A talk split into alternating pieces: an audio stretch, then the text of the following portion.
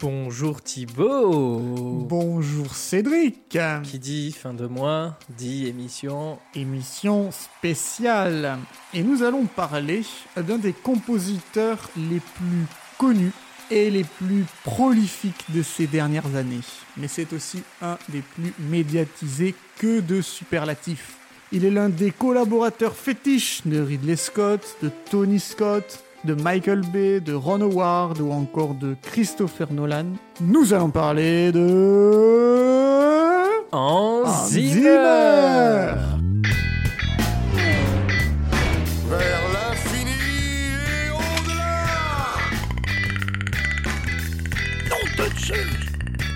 Lilou Dallas Mood qui passe. On va manger des chips. J'ai ce bel goût. Et voilà, on a les droits. Vous écoutez Popcorn Impact.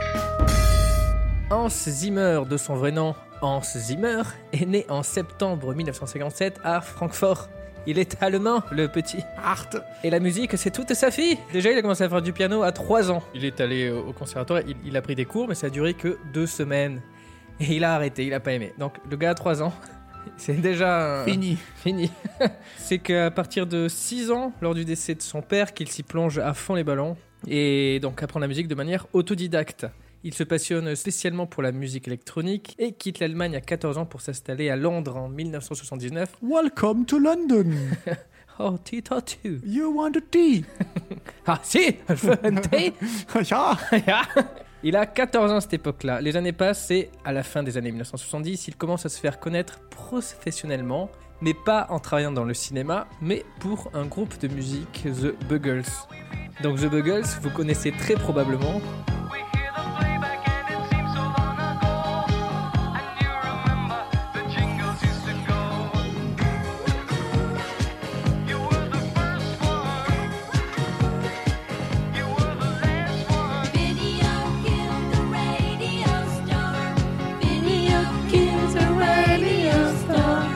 Et c'est lui qui a fait la musique Qui a composé euh, la musique Au synthé. Non, il, est, il a pas composé entièrement, il Ah. participe. Et on le voit dans le clip, c'est le blond euh, au synthé avec une bonne grosse toufeuse blonde qu'il a, Perdu. qu'il a perdu. C'est en 1980 qu'il va se rapprocher du cinéma. Il rencontre alors celui qui va devenir son mentor. C'est Stanley Myers. Le bonhomme n'est pas un inconnu et il a composé entre autres la musique de Voyage au bout de l'enfer.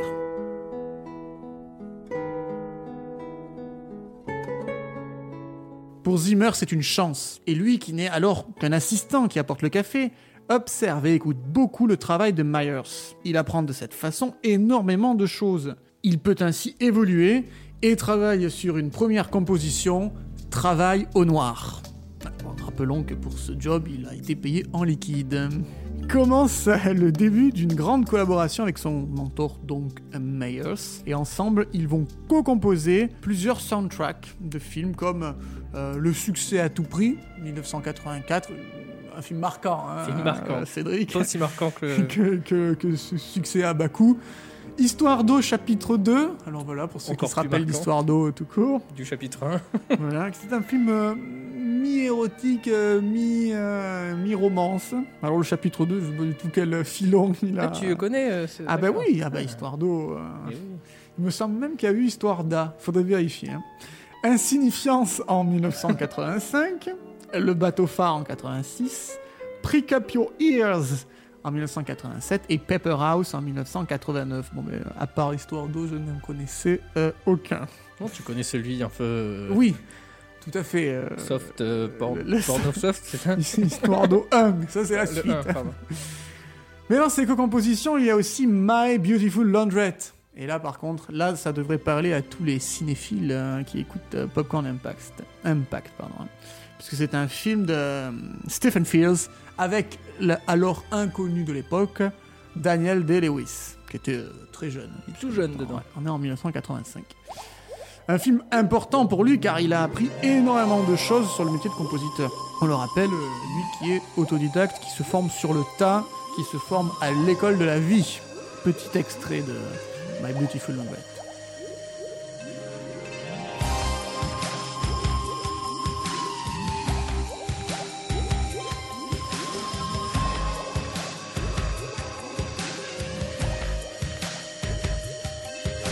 Si vous découvrez ce film, qui est quand même classé 50e euh, euh, par le British Film Institute, vous ne verrez pas Hans Zimmer générique car à, à cette époque, il utilise le pseudo de Ludus Tonalis. Et ça, ça a l'air d'être Ludus en latin, c'est jeu. il me je- semble, ouais. Et tonalis, ça ressemble à, à tonalité. Ouais, Ça doit être un jeu de mots euh, sur ça. probablement. L'émission qui vous donne des anecdotes. Mais il ne fait pas que des co-compositions dans les années 80. Il compose en 1988 son premier film tout seul. Un homme à part pour le film Un monde à part, A World Apart en anglais. Alors, Un monde à part, le film de Chris Mangus. Mangus. Le très connu. Pour l'anecdote, c'est un des films préférés de Hans Zimmer. Musique.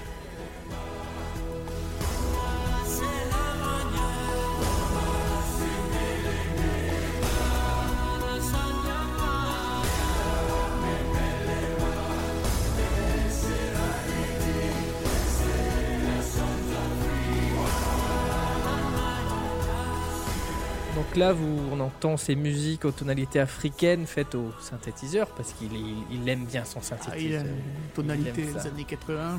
Et ça va, c'est peut-être un peu les prémices de ce que va être plus tard le roi lion. Ces musiques africaines. Ou la, la ligne rouge aussi dans le, dans le même registre. Et c'est là que tout s'enclenche. Une certaine Diana a vu le film et a adoré la BO. Elle a donc acheté le CD pour le donner à son mari, qui n'est autre que Barry Levinson, qui vient de réaliser Good morning, Vietnam. Zimmer raconte qu'il était dans son petit studio où l'horloge affichait 23h, c'était le soir, et là, il y a quelqu'un qui frappe à la porte. J'ai pas commandé de pizza pourtant, qu'est-ce que c'est? Art. Art, il voit un homme debout à la porte qui lui dit Hello, my name is Barry Levinson and I'm a director. Et là, il commence à lui parler de ce film qu'il est en train de faire avec Dustin Hoffman et Tom Cruise. Il s'agit bien évidemment de Rain Man.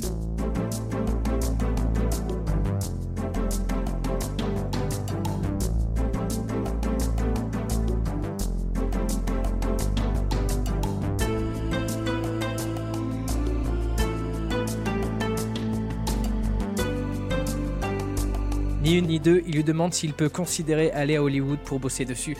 Ah, bien sûr Je pars tout de suite, je fais mes packages Évidemment, gros stress pour lui. Il n'avait pas son visa. Gros stress. Il, parce qu'il avait pas son visa, peut-être, on ne sait pas. Mais on est sûr que ça s'est passé comme ça. Et parce que c'est quand même euh, le gars part à Hollywood. Il a une pression de ouf. Mais il y arrive haut la main et est nommé pour son premier Oscar. Oh, oh, oh, ferait le Père Noël. Et détail intéressant, les deux bonhommes travaillaient dans la même pièce en simultané. Levinson entendait alors la musique de Zimmer et Zimmer voyait le montage de Levinson. Et du coup, ils pouvaient avancer un peu en collaboration euh, de manière euh, assez intimiste. Et il retravaillera à deux reprises pour Barry Levinson pour les films Toys et An, An Everlasting Peace. Mais leur collaboration s'arrêtera là. Hans a maintenant un pied, un seul, hein, sur les deux, aux États-Unis. Il fonde son studio, Media Venture, qui deviendra un peu plus tard le très célèbre Remote Control Production. Vous connaissez pas? Oui, nous non plus. Au début des années 2000. le but? Permettre à de nouveaux compositeurs venant des quatre coins du monde d'avoir accès à du très bon matériel.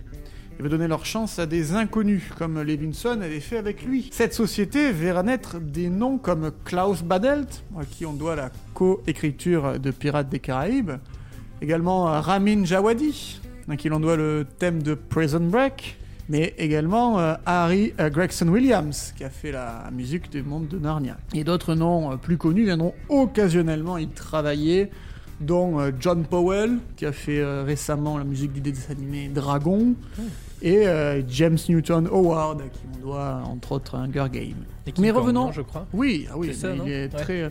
Et puis il est souvent en, en co, euh, en co-écriture avec d'autres euh, Newton Howard. Mais revenons à notre cher Hans, qui après le succès de Redman, les demandes pleuvent. Première euh, nomination aux Oscars, un grand succès pour le film, une très bonne musique. Téléphone sonne. Et le téléphone sonne, tout à fait. Il rejoint le, le film d'un certain Ridley Scott qui s'appelle Black Rain.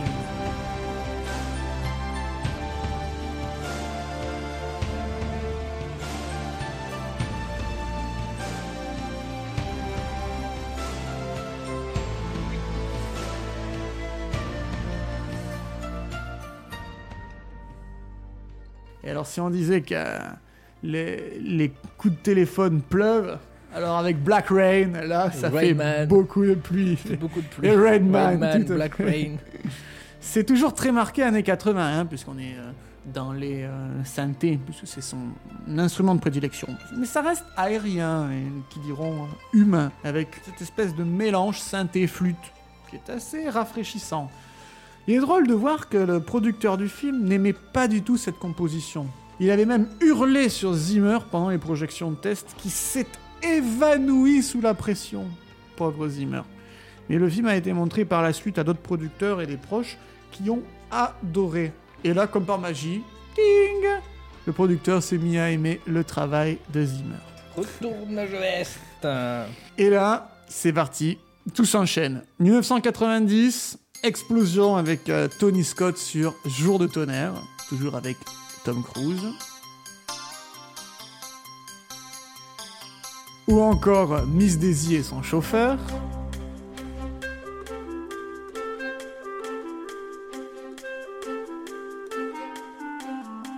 Puis vient en 1991 l'ultra connu Cro-Blanc. bah oui. Et d'ailleurs, pour Cro-Blanc, c'est un peu n'importe quoi. Car c'est d'abord Basile Polidouris, à qui l'on doit le mythique score de Conan le Barbare, qui a fait la composition, mais ça n'a pas plu au studio. Ils ont fait appel à Hans Zimmer pour réécrire, ce qu'il fit en seulement 16 jours. Mais ça n'a pas plu non plus. Donc les producteurs ont pris leurs ciseaux, un peu de scotch, et ils ont fait une espèce de micmac entre les deux compositeurs pour finalement avoir une BO euh, bicomposée. Sauf que on notera que euh, Polydouris a plus de morceaux conservés que Zimmer. Bol. Par contre, Zimmer est l'unique euh, compositeur sur euh, Thelma et Louise.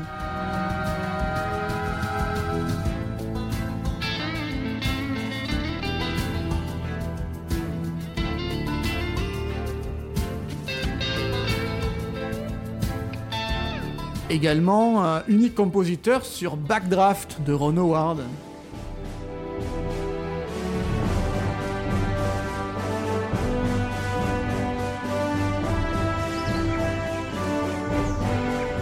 Il accumule ainsi les projets jusqu'en 1994 où un cri surgit de la savane.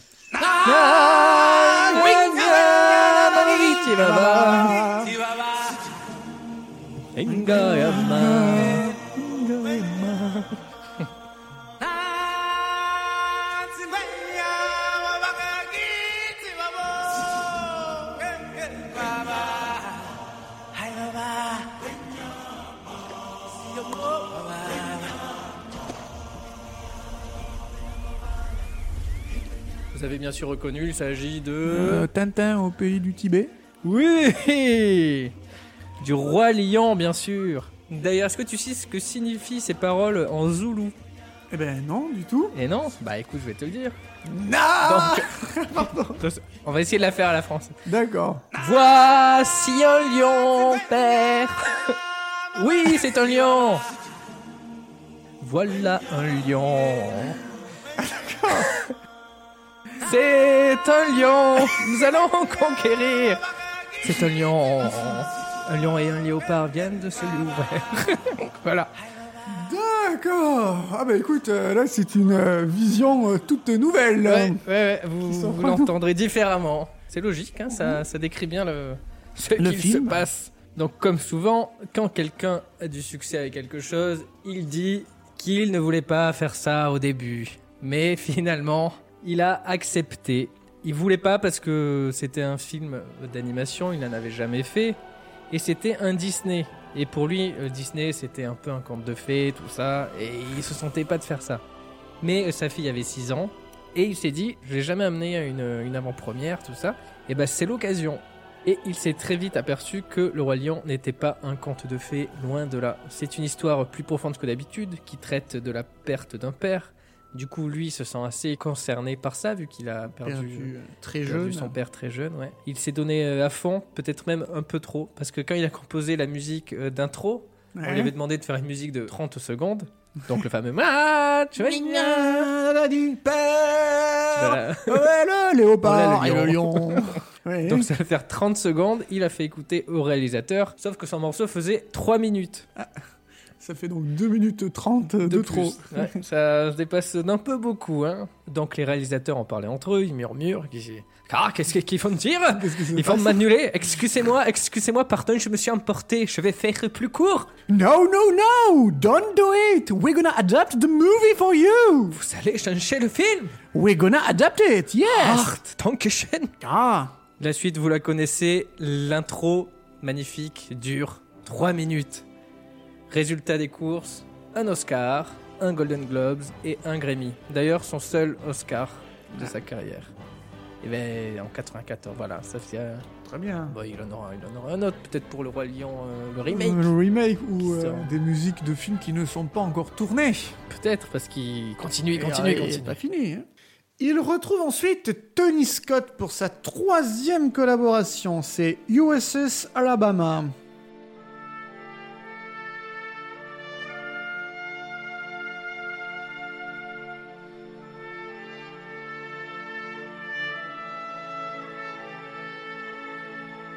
Cette musique qui utilise là aussi beaucoup de synthétiseurs lui vaudra un Grammy Award, son second sur trois.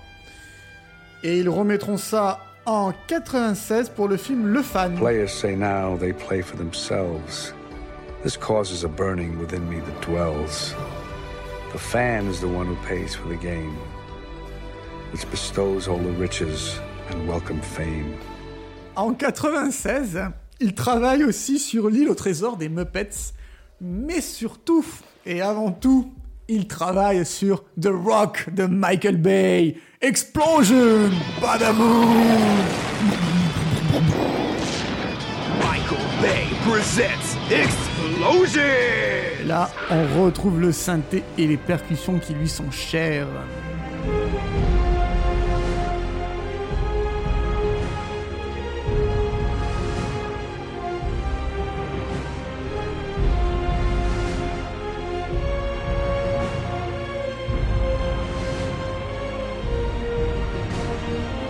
À noter qu'il n'a pas fait ses musiques seul, mais avec ses deux poulains de Media Ventures, Nick Glennie Smith et Harry Gregson Williams. Et Harry Gregson Williams donc a composé euh, des thèmes de la saga vidéoludique Metal Gear Solid.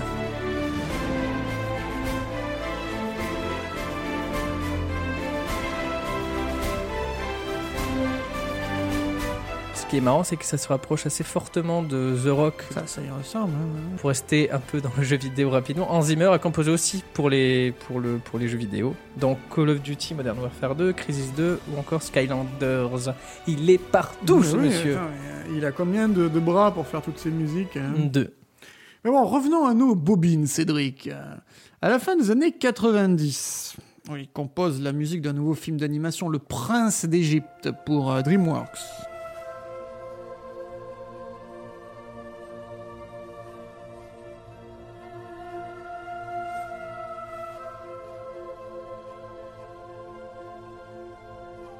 On n'a pas dit, mais Spielberg aimait son travail. Il lui est confié la tête du département musical de son tout nouveau studio DreamWorks SKG. Il fera du coup les musiques de plusieurs des films du studio, dont La route d'Eldorado avec euh, John Powell. Spirit, les talents des plaines.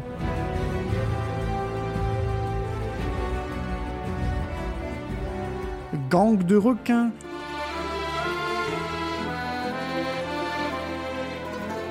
Madagascar et ses suites.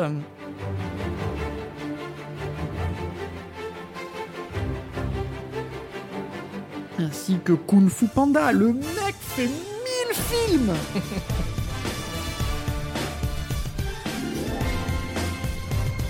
On revient à la fin des années 1990 avec une partition aussi différente que ses prédécesseuses et une qualité euh, extrême, c'est la ligne rouge pour euh, Terrence Malick.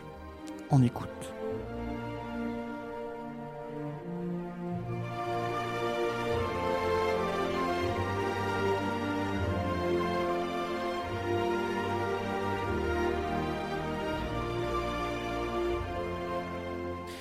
On y trouve une véritable symphonie, chose qu'il n'avait pas fait jusqu'à présent. C'est un peu la musique de la maturité. Plus lent, plus posé, plus profond, plus mélancolique. Très vite, il nous emporte dans cette atmosphère douce et dramatique. Il donne au film une émotion, chose qui lui arrive finalement, et malheureusement, assez peu. Nous pouvons, après cette parenthèse de maturité, après ce regain de sérieux, passer dans les années 2000, et là je crois qu'il nous attend Oh. une bonne dose de blockbusters. Ouais, là c'est là qu'il va, il va enchaîner. Hans Zimmer est une personne qui travaille de nuit et dort le jour. C'est un, créateur, un artiste. Un octambule. Donc, quand son réveil sonne à 9h du matin, il est pas au top. Aïe que- aïe aïe, pas en forme, hein Il est pas, ouais, il est pas au meilleur. Il dit même qu'il est vulnérable à ce moment-là. Et ça, ils le savent, les autres. Parce que Ridley Scott, au hasard, Au pif. au pif, il le connaît bien. Il sait que le, que le gars, il- à 9h, il va dire un peu plus facilement oui. Et donc, Salaud. salaud, Salaud. Hart, qui est à l'appareil Hans, do you want to make the music of my movie Gladiators? Ah, faire la musique d'un film de gladiateur Ce sont des hommes en chupette et sandalettes. C'est, c'est une comédie? Tu te fous de ma gueule? It's not that. It's a big bad guy's motherfucker rock and roll with a knife. Yeah, it's Russell Crowe. Russell Crowe? Un film extraordinaire sur les gladiateurs. Ok, je suis partant. Et ça a donné ceci.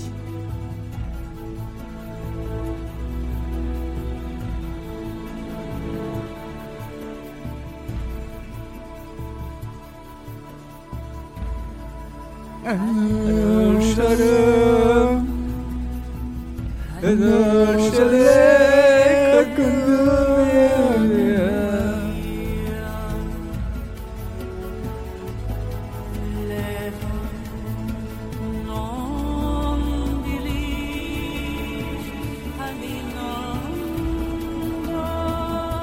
euh, vous savez évidemment qu'on parle de... Quelles, alors, quelles sont les paroles? Alors attends,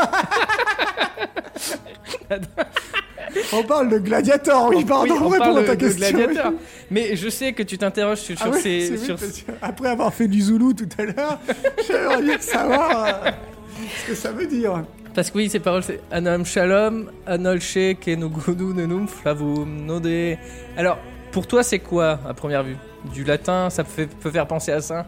De l'hébreu, Ouais, ça euh, fait- du, du latin, du grec. Eh ben non, mais pas du tout. C'est une langue fictive. Ah mince Donc, euh, parce qu'il faut savoir qu'il a composé cette chanson avec Lisa Gerhardt. Oui. Et euh, donc, euh, c'est elle qui écrit les paroles. Ah d'accord. Et c'est un langage qu'elle a inventé quand elle était vidéo. petite. Ah super Ouais, c'est- et pour elle, c'est la, la parole du cœur, la parole qui permet de s'adresser à Ah Dieu. oui. Donc Ah je oui, ne sais pas si Dieu petite, a hein, compris elle- grand chose à ce qu'elle raconte. Ou Edosu Haru. Mais euh, voilà, je lay on alone. D'accord. c'est et c'est ben, c'est très beau. Ah bah et ils ont gagné pour ça un Golden Globes tous les deux. Comme euh, dirait Jean-Claude. Et ça, c'est beau. La drogue, c'est mal. J'aime l'eau. Dans 20-30 ans, il n'y en aura plus. Les projets se multiplient. On va pas tous les faire parce que sinon on en aurait pour des heures. Si Allez, bon d'accord, on les fait tous. Mission Impossible 2 de John Woo en 2000. Ça aussi. Mission Impossible 2, c'est- incroyable.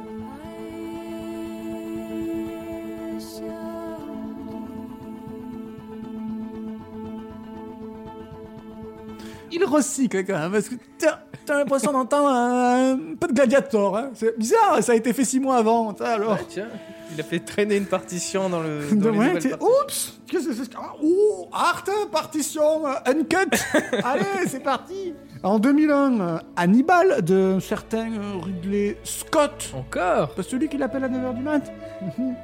Je fais un film Oui. sur un, un mec qui mange chez les autres Bonne idée Bonne idée. Et puis en 2001 toujours, un certain Ridley Scott. Encore? C'est pas celui qui lui a appelé sur le film qui mange les autres Pour faire un, un certain euh, Black Hawk Down, la chute du faucon noir. D'ailleurs, c'est un des rares films de Scott que je n'ai pas encore vu, Black Hawk Down. Ah, que, faudrait que tu le vois, il est m'y mette, cool. ouais. Mm. Et puis, en 2001, alors là, c'est la folie. C'est avec Michael Badaboom Bay, Pearl Harbor.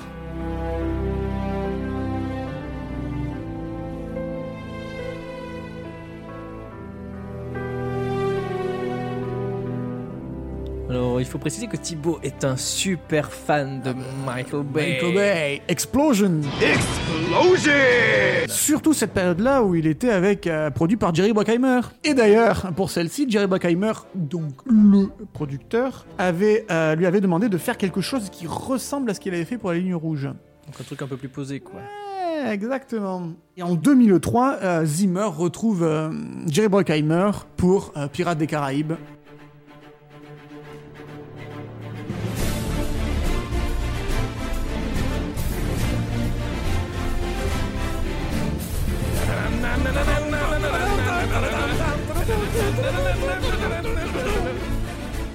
La petite histoire, Alan Silvestri, qui était le compositeur de Retour vers le futur, devait d'abord la composer. Mais euh, pour divergence artistique, le monsieur a préféré ne pas honorer euh, le début de son contrat. Voire pas honorer du tout, et voir se barrer. Il a pas aimé. Du coup, euh, en, plus, enfin, en plus de ça, Gore Verbinski, le célèbre réalisateur de la pentalogie euh, Pirates des Caraïbes, Trilogie. parlé des derniers, oui, parlé a des parlé derniers. de dernier. La On a parlé de pathologie, ça dernier. fait le dernier. s'est arrêté voilà, dans la pentalogie en trois épisodes.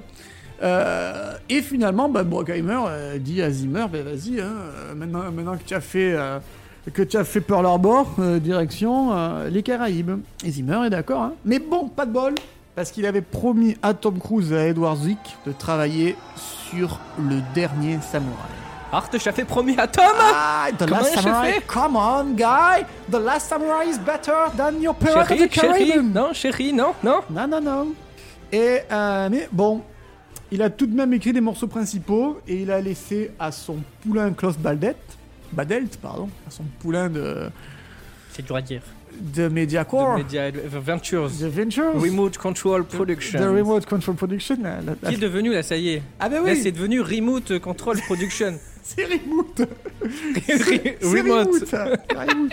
Remote. Control Production. Ah, il enverra ainsi à la rescousse donc 8 autres compositeurs et 9 orchestrateurs pour le venir en aide. C'est ce qu'on appelle une avait- partouze musicale. Tout à fait, car il avait que 3 semaines pour rattraper le travail d'Alain Silvestri. Trois semaines, t'imagines 3 composer, euh, semaines, mais c'est ouf. Trois semaines, c'est. De nuit, en plus. 21 jours. 3 semaines de nuit. Et lui, bah, du coup, lui, il travaillait de nuit parce que Et le jour, il travaillait sur, euh, sur, le euh, dernier euh, samouraï. enfin, le John, John Richer, mais euh, du temps des samouraïs, quoi. Jack, Jack Richer. Mais le manque de temps se fait ressentir. Car à part les gros thèmes, on sent le recyclage d'anciennes partitions de Media Venture et de Zimmer. Par exemple, ce thème de Gladiator.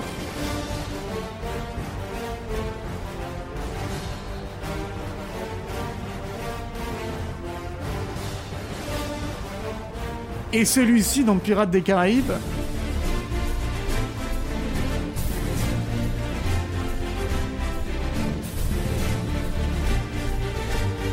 Ah, ça ressemble. Il y, a des- y a des trucs. Ouais, ouais, ouais, ouais. Ben, trop de projets en même temps, on est, il frise le burn-out, quoi. hein. Ou alors, est-ce qu'on n'est pas dans un style fait à base de samples, de, de recyclage, d'autocitation? À voir. En tout cas, moi, j'aime bien ce thème de pirate. Et qu'a-t-il fait pour euh, The Last Samurai? Ben, ceci.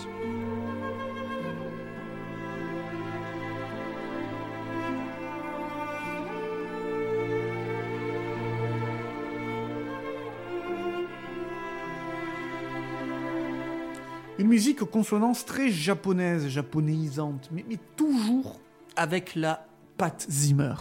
Qui c'est Pat Zimmer, c'est son fils? Pas de Zimmer. Pat Zimmer Merde, alors on prend qui s'il n'y a pas de Zimmer? Et donc, une fois qu'il a fait le dernier samouraï, Oui. c'est lui qui reprendra en main les compositions des futurs Pirates des Caraïbes Ah. dans les années qui suivent. Et là, il fera vraiment la pentalogie, lui. Ah, lui fait la pentalogie, bah oui. Lui fait tout. Enfin, sauf le premier. Sauf le premier.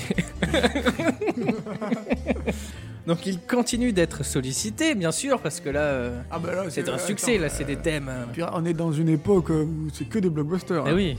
Donc il rencontre un certain Christopher Nolan. Hello, I'm Christopher Nolan. Ah, t'es Christopher, bonjour. Pourquoi voulez-vous travailler? Oh, we have an idea with a, like a Batman.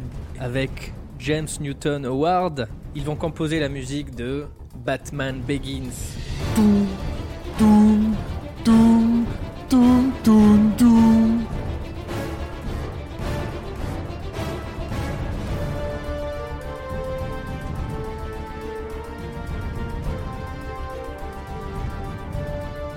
Waouh.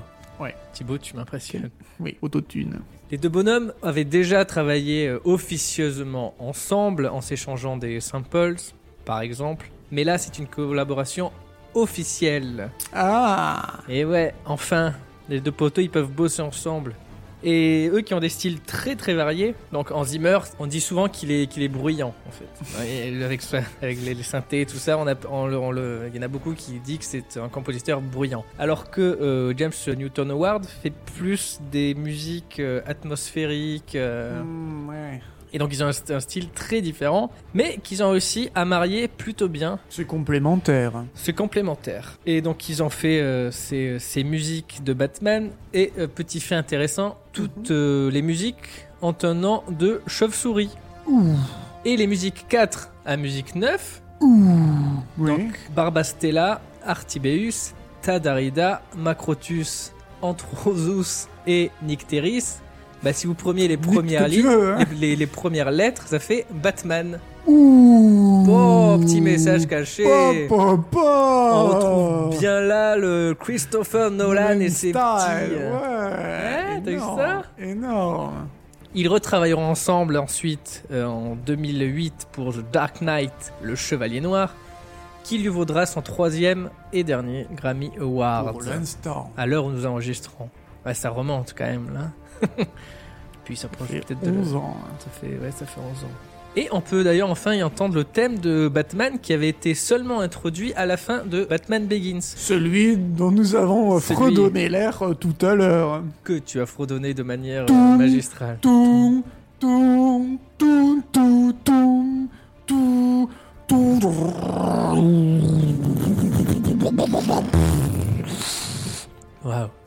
Oui, parce que euh, Batman dans Batman Begins n'est pas encore le chevalier noir. Donc la musique arrive à la fin. C'est comme dans Casino Royale Ouais. où le thème de, de James Bond arrive à la toute fin du film. Quand il devient James Bond, l'agent 007, et qu'il a son permis de tuer. Mais euh, je m'éloigne. Oui. Ce qui est marrant, aussi- et- enfin ce qui est marrant, je sais pas si c'est marrant, tu me diras, est-ce que tu vas rigoler? Ils voulaient à la base les deux faire un, un thème euh, qu'on peut siffloter, un peu à la John Williams, un, un thème qui reste euh, dans la tête. Il y a que toi qui arrive à siffloter ce Ah, thème. mais je le sifflote pas, je, je sais pas siffler, mais je sais pas si ça peut. non, mais je t'arrives à, si à le reproduire. Je sais pas si beaucoup de gens le sifflotent. Non, oui, non, c'est ça. C'est pas un thème qui reste. Parce qu'ils ont dit que faire un thème euh, qui reste en tête, que t'arrives à siffloter, ça correspond pas trop au personnage qui est mystérieux et sombre, un peu ambigu, tu vois. Donc ils ont voulu faire un thème un peu comme ça. Et ils, ils ont réussi. Oui, ça c'est sûr, tu le sifflotes pas. Hein. Et euh, pour le volet ultime de la trilogie, The Dark Knight Rises, Hans Zimmer perd son acolyte mais reste dans la lignée des précédents et avec de bons morceaux de bravoure dedans.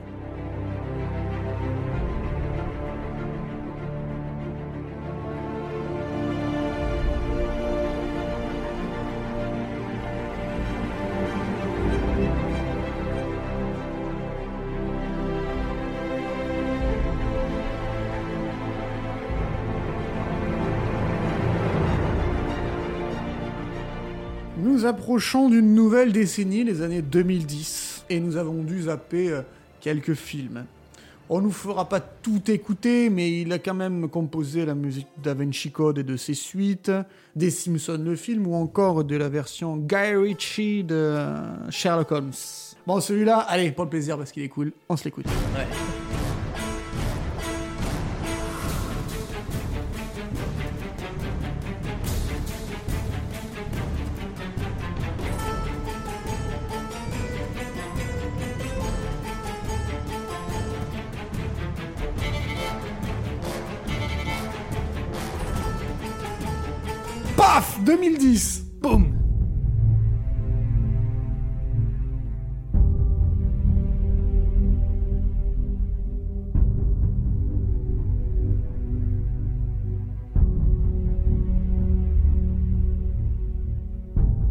Morceau que vous venez d'entendre, c'est Time, et il provient de Inception, troisième collaboration avec le bonhomme et Christopher Nolan.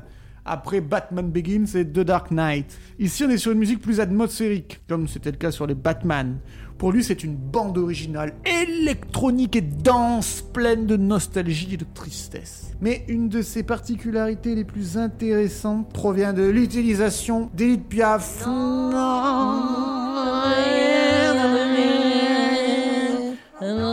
que l'on entend dans le film de manière normale, mais on l'entend aussi et surtout tout au long du métrage, parce que Zimmer a fait sa composition à partir de cette chanson. Toute la musique est faite de subdivision et de multiplication du tempo de la chanson.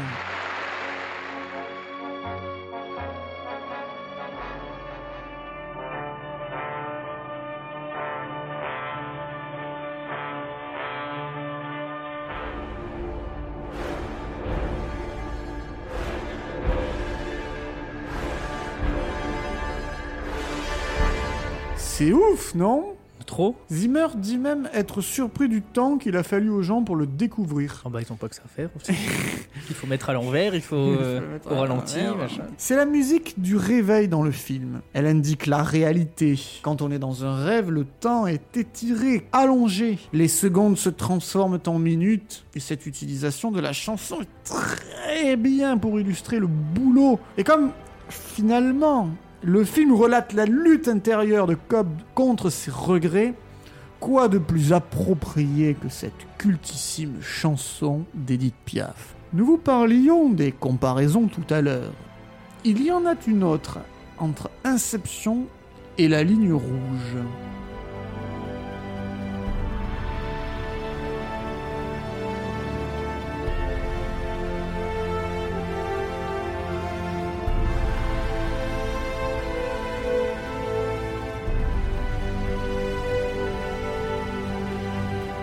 Voilà, voilà. C'est assez troublant. Un petit peu oui. L'aventure continue parce qu'il a vraiment une productivité élevée, le, le, Hans. Ainsi, dans les années 2010, toujours, parmi toutes les suites de films auxquels il contribue, En vrac, Pirates des Caraïbes 4, 5, Sherlock Holmes 2, Kung Fu Panda 2, 3, etc., etc., etc., il fait la musique de films au sujet très différents, comme Rush de Ron Howard en 2013,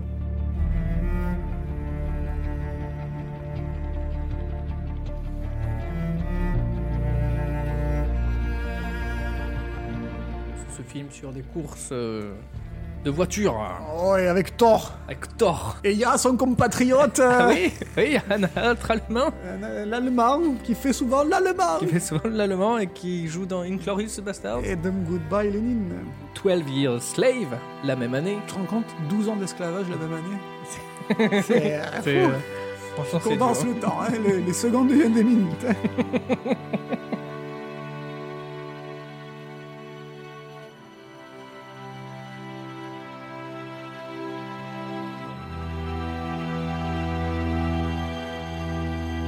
Ou même Chappie en 2015 de Neil Blomkamp.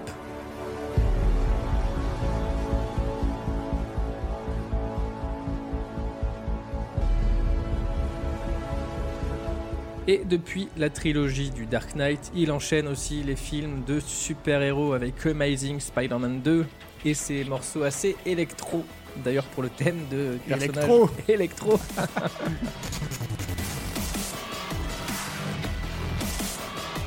Ou encore Man of Steel, donc le reboot de Superman avec le morceau Flight.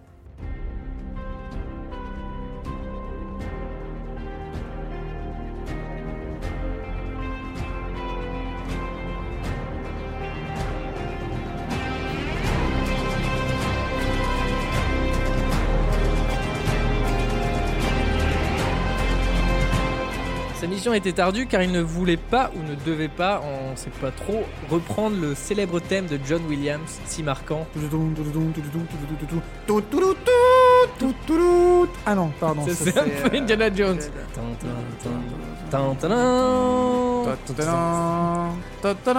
Non, c'est encore. Indiana Jones.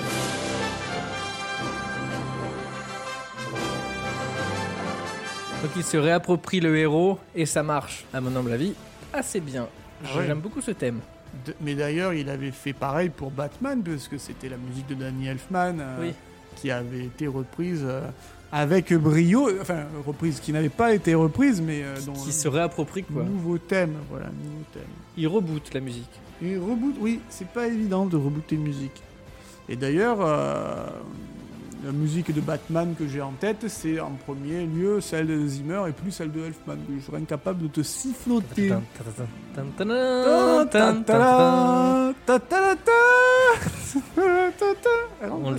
on va faire une émission sur Indiana Jones. Ça lui fera du bien, Thibaut. Pour terminer ce retour sur le gigantesque parcours de Zimmer, nous allons parler de la suite de sa collaboration avec Nolan. Il y a eu récemment Dunkerque, mais c'est surtout Interstellar en 2014 qui nous intéresse ici. Il faut dire que c'est intéressant parce qu'il a dû la composer sans avoir vu le film. Nolan l'a appelé. Hello, you want to compose the movie, the film? Yes. Art, si, Ya. je fais voir le film. No, no, no, impossible. I want you to make the music without seeing the film. Comment je fais, moi? Comment je fais? Eh bien, essaye, essaye, essaye. Suite à cette reconstitution fidèle, euh, Christopher Nolan a envoyé une lettre à Hans Zimmer euh, qui évoquait simplement la relation d'un père et de son fils.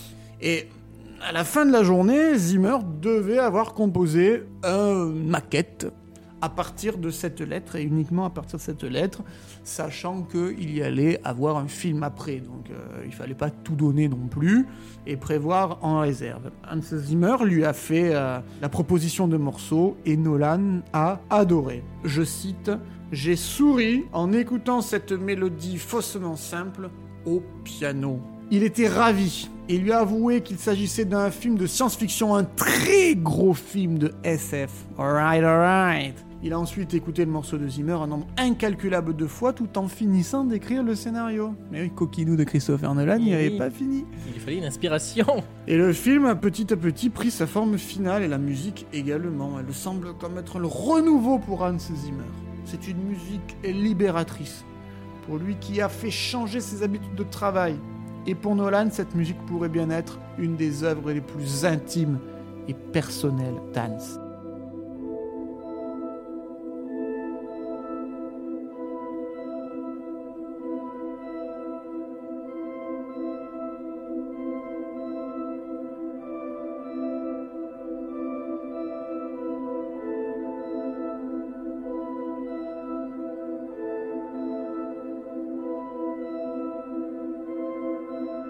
Quel parcours, quel parcours, des décennies de succès, de, de collaborations euh, super fructueuses avec musique. des, Qui marque le impact sur le popcorn. avec des gros impacts, même si parfois il y a de la redite. En Zimmer, c'est, euh, il est un peu décriant. Enfin, il y a des personnes qui n'apprécient pas trop son style, alors qu'il y en a qui adorent. Il partage un petit peu, à cause peut-être de, du recyclage. Moi, personnellement, j'aime bien.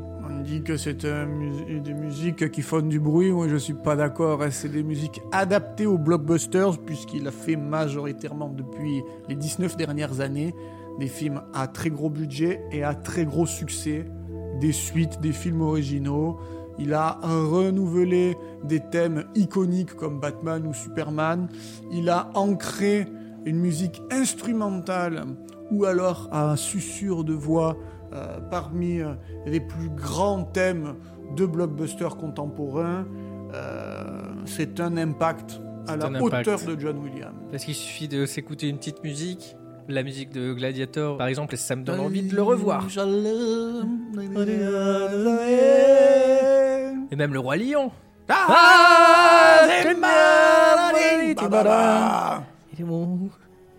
Et d'ailleurs, si vous êtes euh, curieux, il y a son concert live à Prague sur Netflix que vous pouvez, euh, qui dure un peu plus de deux heures et qui est, qui est- super bien. Rétrospective de toutes ses meilleures bandes originales. Et en, en live avec tout un orchestre, euh, Oh parce là que c'est une de ses particularités, il a vraiment des orchestres énormes. Il a euh, qui, qui C'est un l'accompagne. pro, C'est un pro. C'est un pro qui nous a transportés, qui nous transporte Durant Et- toute cette émission et qui a marqué euh, l'histoire du cinéma Ah bah oui, Bah, c'est vraiment des plus Impact. connus. hein.